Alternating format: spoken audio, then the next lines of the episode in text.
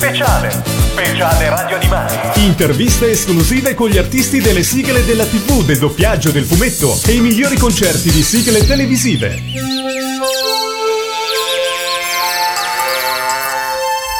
Briganette in un villaggio, dal bellissimo paesaggio, sulle Alpi è abbarbicato in un posto un po' isolato. E Annette ha un fratellino, si chiama Dani ed è birichino, che però lei vizia un po', non gli sa mai dir di no. Là sui monti con Annette, dove il cielo è sempre blu, là con Dani e con Lucien, vieni, vieni anche tu. Là sui monti con Annette, dove il cielo è sempre blu, là con Dani e con Lucien, vieni, vieni anche tu.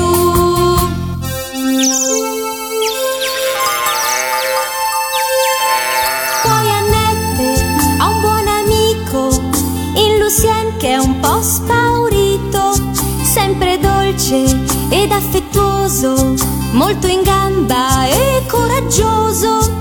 Ed insieme i due amichetti sembran proprio due bei diavoletti, di continuo bisticciando, sempre quando stan giocando. Là sui monti con Annette, dove il cielo è sempre blu, là con Dani e con Lucien, vieni, vieni anche tu. Là sui monti con Annette, dove il cielo è sempre blu, là con Dani e con Lucien, vieni, vieni anche tu.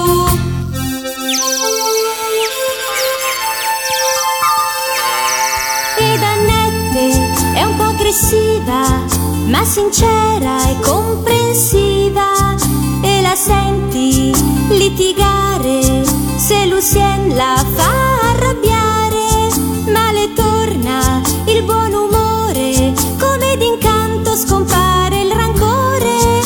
Or la lite è già scordata, lascia il posto a una risata. Là sui monti con Annette, dove il cielo è sempre blu, là con Dani e con Lucien, vieni, vieni anche tu. Là sui monti con Annette, dove il cielo è sempre blu, là con Dani e con Lucien, vieni, vieni anche tu.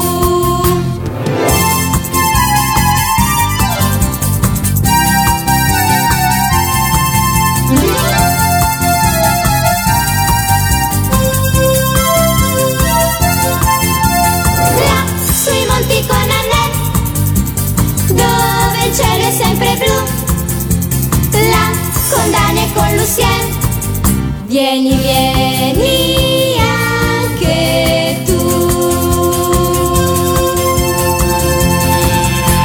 E sulle note di Là sui monti con Annette rientriamo non a caso in diretta da Etna Comics. Diamo il benvenuto per la prima volta ai nostri microfoni alla voce italiana di Annette, Rossella Acerbo. Benvenuta. Ciao, ciao a tutti, che piacere essere qui. Doppiatrice, direttrice di doppiaggio, adattatrice, una carriera iniziata tantissimo tempo fa, e io ripartirei un po' dall'inizio. Forse non era proprio il tuo primo lavoro, ma quasi, perché una delle attrici alla quale sei più legata è Drew Barrymore, che doppiasti addirittura in E.T. l'extraterrestre. Eravate due bambine e adesso siamo due signore di 44 anni e continuo a doppiarla in Santa Clarita Diet, quindi è quasi un miracolo che tutte e due abbiamo fatto quello stesso percorso. Ma qual è stato l'esperienza di E.T. l'extraterrestre? Era il tuo primo lavoro? No, uno dei primissimi comunque. No, non era il mio primo lavoro. Io ho iniziato nel 1980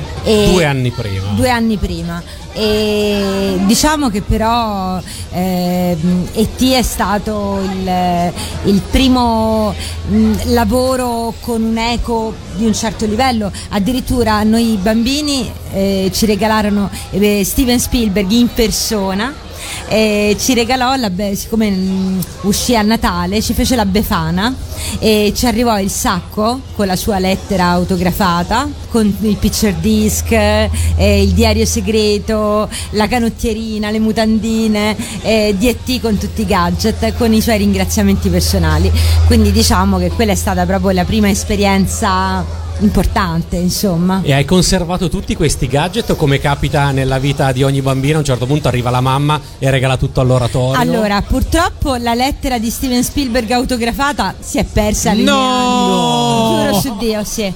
E il picture disc, addirittura avevo il pupazzo di Rambaldi che ci ha giocato mio nipote, quindi proprio... Però mi è rimasta il diario segreto originale, e mi è rimasto la canottierina con il personaggio di Gertie, che era la bambina che fa con il dito con E.T., quindi quello mi è rimasto. Quello è rimasto. Ma hai qualche ricordo particolare della sala di doppiaggio legata ad E.T.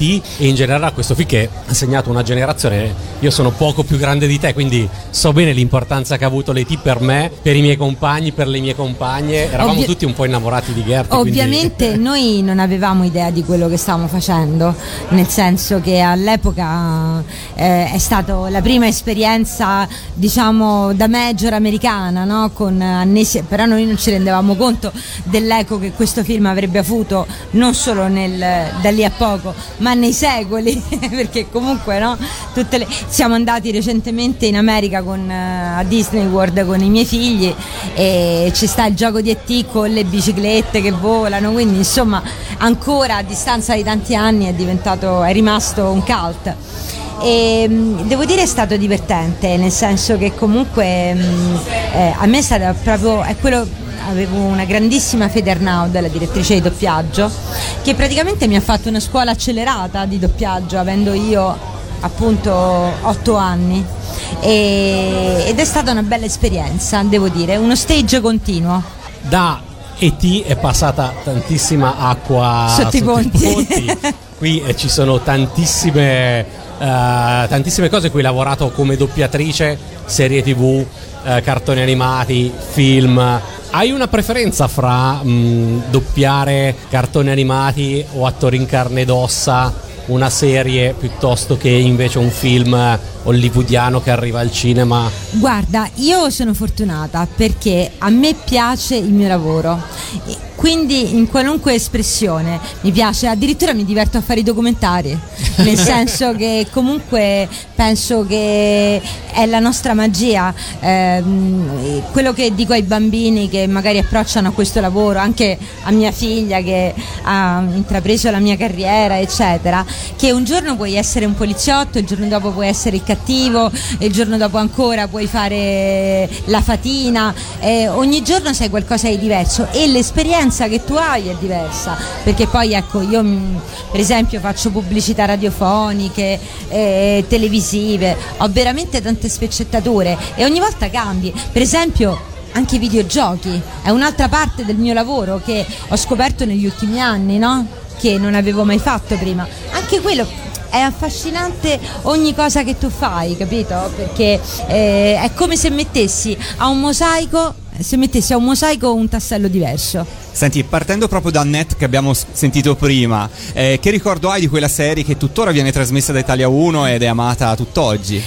Quella serie ero piccolina proprio. Ma te lo ricordi in studio quel momento? Assolutamente sì, anche perché ero innamorata perdutamente del bambino che doppiava Lucien. Oh! Quindi chissà come ti dispiaceva trattarlo male per il 90% delle puntate. Perché... Ma no, perché io ero talmente innamorata che non mi accorgevo nemmeno di trattarlo male, ero solo innamorata di lui, capito? E lui ovviamente, essendo di 3 anni più grande, non mi si filava proprio. Che sono un'eternità a quell'età. A quell'età 8-11 anni è proprio un altro mondo. Quello faceva le medie, quindi figurati. Non mi guardava di uno sguardo, eh? Sempre rimanendo intorno agli anni 80, direi, io sono particolarmente legato invece a Vanessa dei Robinson. Assolutamente sì, a cui hai lavorato un po' di anni. Quanto è durato in tutti i Robinson? Tantissimi anni. Ti ha accompagnato, credo, nella l'adolescenza, per tutta l'adolescenza. Sì. Sicuramente fino al 91-92, e poi Robinson pure è una serie con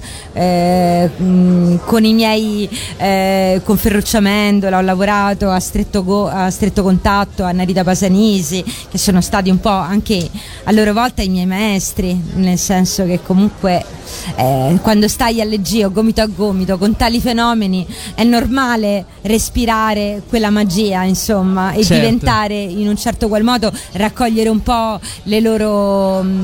la loro eredità. Hai un aneddoto particolare da raccontarci su quel periodo, su qualche puntata, su un flash che ti è rimasto particolarmente impresso? No, devo dire di no, perché comunque i Friends, i Robinson, mi sono serie. Abbiamo spoilerato una delle prossime domande. Sì, perché poi comunque i Robinson l'ho fatti fino a un certo punto e subito dopo i Robinson ho iniziato i Friends. I Robinson li facevo in contemporanea a casa Keaton e a Genitori in Blue Jeans, nello stesso periodo. Madonna. Quindi qualsiasi programma io vedessi in televisione c'era la mia voce. Ecco perché mi suona perennemente familiare nelle orecchie la tua voce. Devo dire, è una cosa che mi succede abbastanza spesso, che parlo, e poi io nella vita parlo anche in dialetto romano, con un forte accento romano, però tutti mi guardano e mi dicono: ma lei ha la voce simile a una doppiatrice. È vero? E io dico sì, mi sa che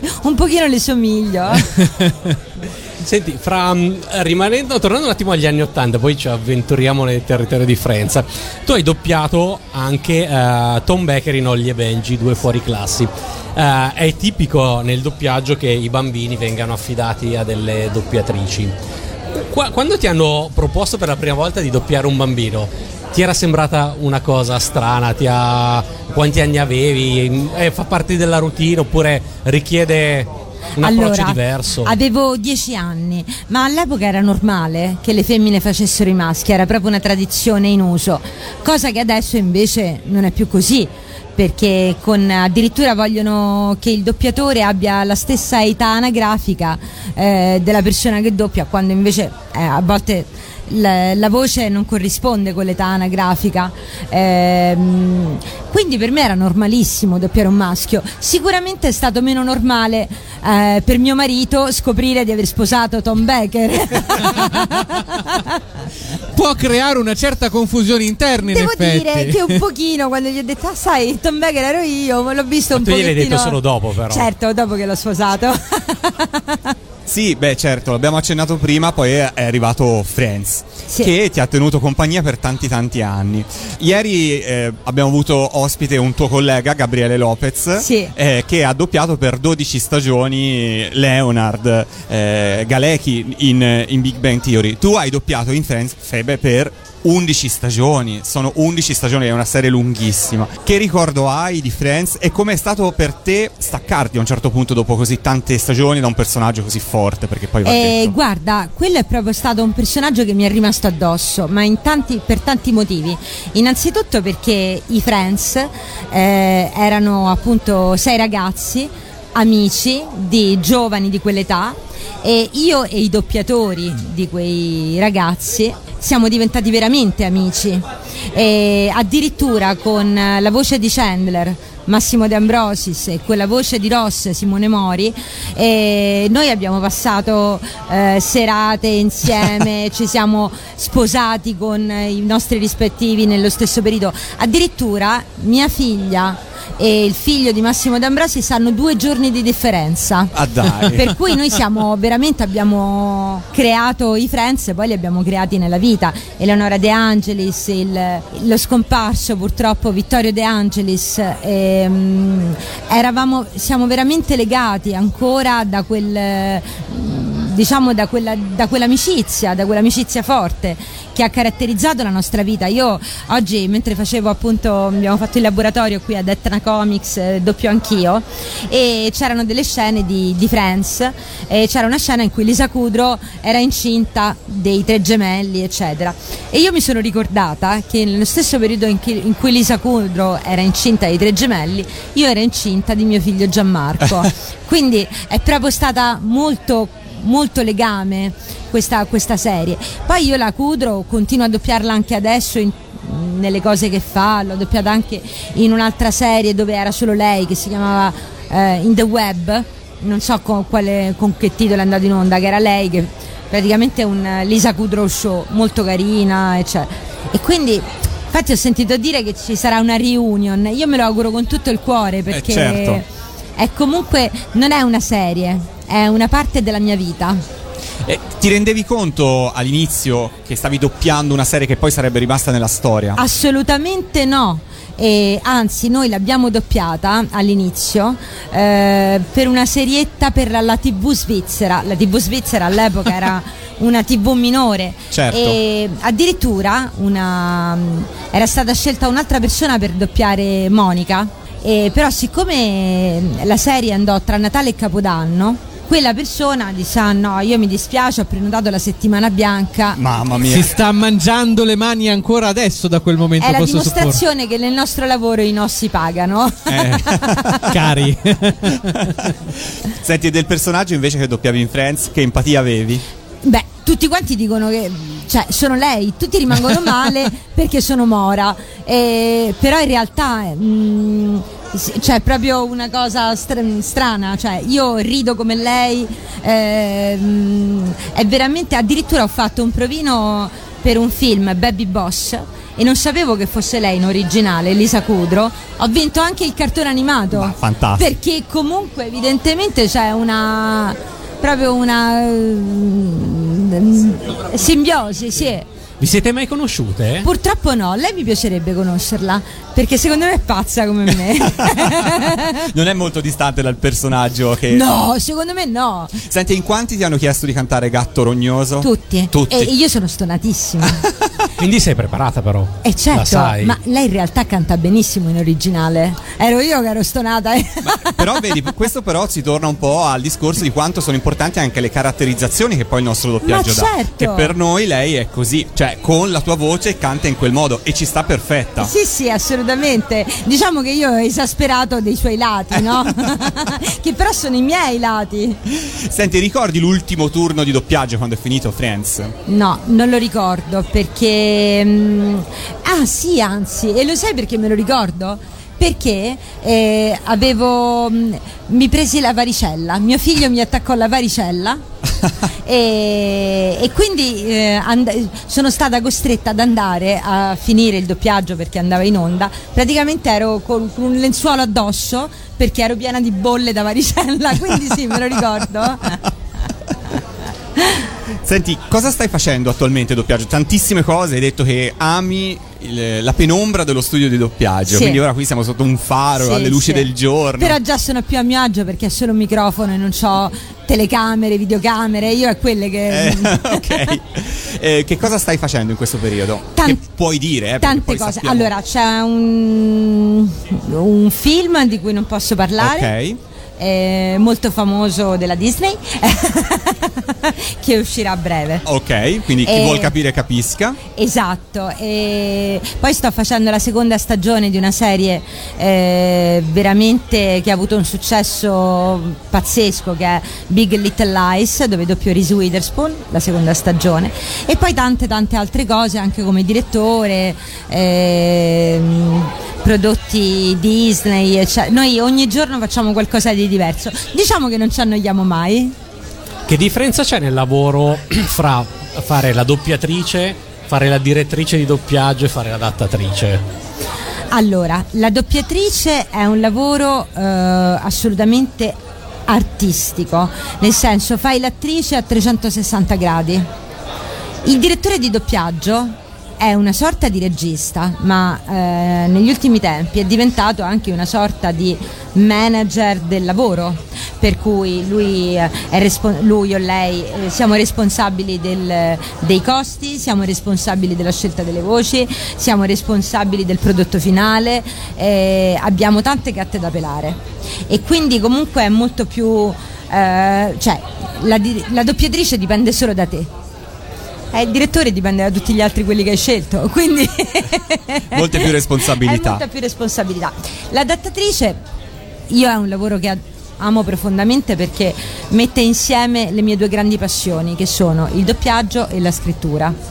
Quindi per me è, quando sto nella mia cameretta ad adattare, è veramente un sogno realizzato. Ma questa passione per la scrittura la vorresti in qualche modo così portare avanti anche attraverso... Guarda, adesso... Non hai tempo. No, nel senso, io faccio anche la mamma. Certo.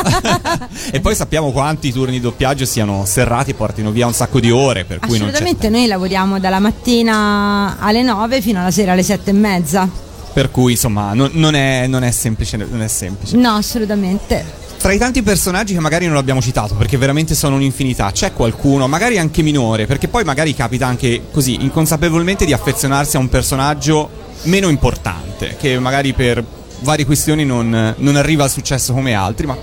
Guarda, anche se sembrerà banale quello che sto per dire, io mi affeziono sempre a quello che faccio, perché ogni volta è una tua creatura, qualunque essa sia, che sia appunto un'interpretazione in un film, in un telefilm, lo speaker di un documentario, ma comunque è una cosa che hai costruito e creato, e quindi come tale non ho priorità in questo senso. E parlando di Futurama, un'altra serie stracalta, il tuo personaggio di Amy Wong, hai qualche aneddoto su questa serie che... Allora, in realtà quando è arrivato a Futurama io ero piccola e vedevo i Simpson e quando mi chiamarono a fare il provino io ho deciso di farla un po' simile alla voce di Monica Ward, appunto, nei Simpson, e ha avuto successo perché poi ho vinto il provino.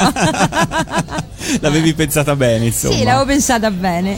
Un peccato che quella serie purtroppo ad oggi non stia in qualche modo, però è esplosa un po' in ritardo, dai, diciamola sì, così. Come tante cose, ma Friends stessa all'inizio, insomma, Friends che in Italia veniva programmato su Rai 3, se non sbaglio, addirittura. No, insomma... Friends è esplosa veramente. Se voi pensate che Friends è finita nel 2004, cioè nel 2004 sono tanti anni fa, 15 anni fa. Sì.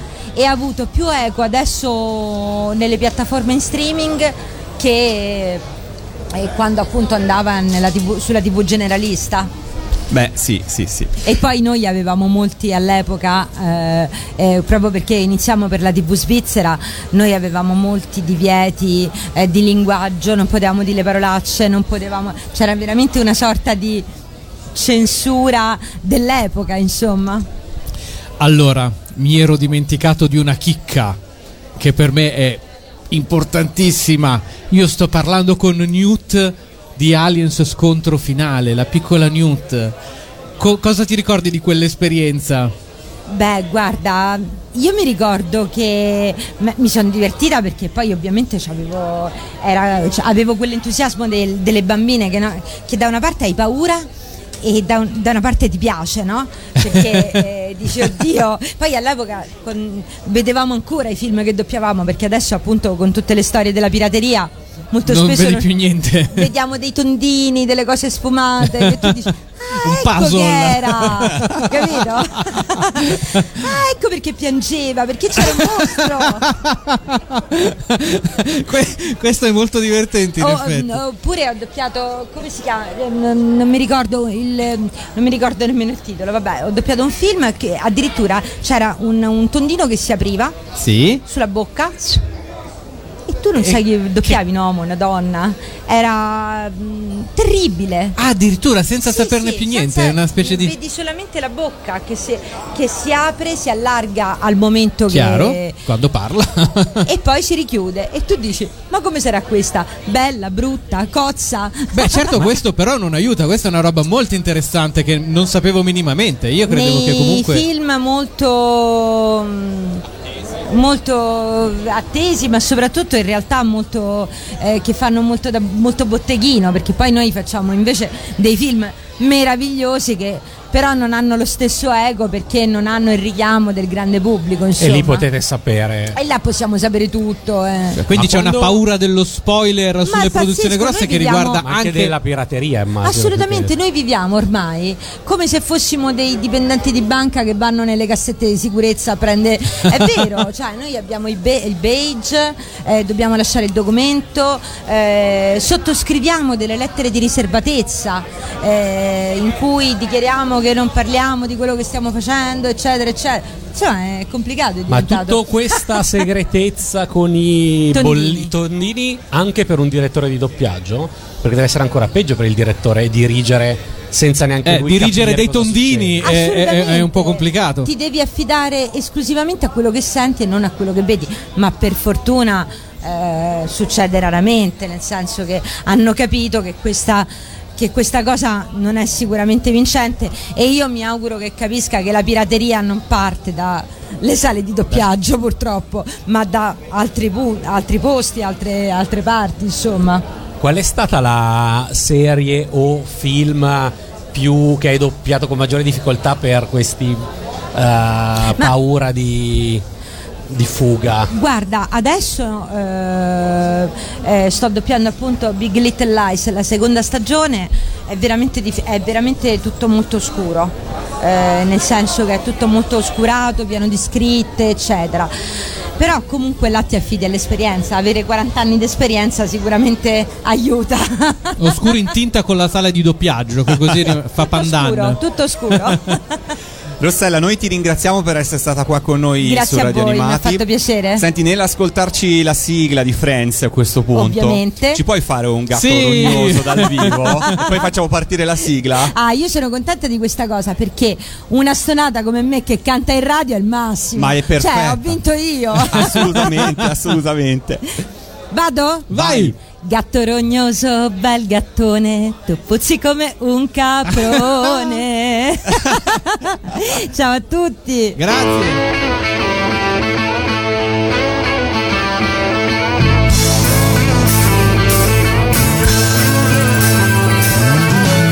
No one told you life was gonna be this way. Your job's a joke, you broke, your love life's the away. It's like you're always stuck in second gear, when it hasn't been your day, your week, your month, or even your year. But I'll be there for you. I'll be there for you. I'll be there for you. 'Cause you're there for me too. Still in bed at 10 and work again at 8. You burned your breakfast so far, things are going great. Your mother warned you there'd be days like these, but she didn't tell you when the world was brought you down to your knees. And I'll be there for you. I'll be there for you. I'll be there for you. 'Cause you're there for me too. No one could ever know me, no one could ever see me. Seems you're the only one who knows what it's like to be me. Someone to face the day with, make it through all the rest with. Someone I always laugh with, even at my worst, my best with you. Yeah.